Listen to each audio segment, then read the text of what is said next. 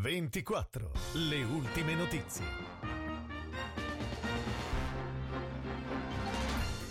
Buona giornata dalla redazione di Novara 24, in studio Nadia Carminati, queste le notizie principali, incidente stradale stamattina a San Pietro Mosezzo, un ragazzo di 16 anni è caduto da una moto, soccorso dal personale del 118 ha riportato ferite da codice giallo.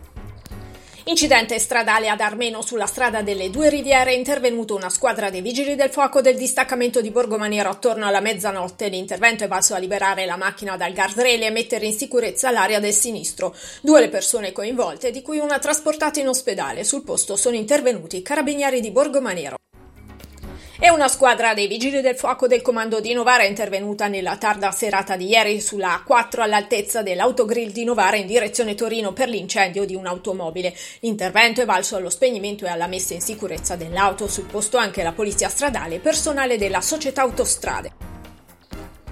Il centro studi sul terziario del Piemonte Nord, in collaborazione con Enconlab Research Network, ha promosso un'indagine qualitativa presso le imprese del territorio per comprenderne le difficoltà attuali e le prospettive future. In provincia di Novara, l'83,6% ha registrato una riduzione del fatturato nel corso del 2020 con una perdita media del 44,4% rispetto ai valori riscontrati nel 2019. Tutti i dati sul nostro sito novara24news.it. Nuovo gestore per il Lido di Arona, il comune ha accettato l'offerta di una società di Gallarate che ha già un'attività di ristorazione che fino allo scorso anno era titolare della spiaggia del Pirolino di Dormelletto. Il Lido sarà aperto il prima possibile, probabilmente già entro il mese di maggio. Apre oggi a San Maurizio d'Opaglio il nuovo centro vaccinale, lo ha comunicato il sindaco Agostino Francesco Fortis. Il centro vaccinale è allestito presso la struttura Più Sport di San Maurizio d'Opaglio e sarà aperto prevalentemente il fine settimana.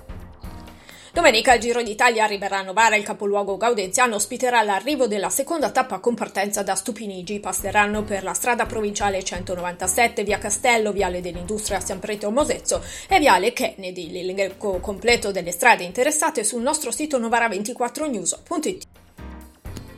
Nell'ambito dell'iniziativa Innovazione e Formazione, Novara Sviluppo e A3 Cube per il territorio, domani dalle 9 alle 13, hanno in programma il seminario divulgativo Intelligenza Artificiale la nuova rivoluzione. L'incontro ha lo scopo di introdurre al complesso contesto tecnologico attuale e fornire una panoramica sulla rivoluzione dell'intelligenza artificiale.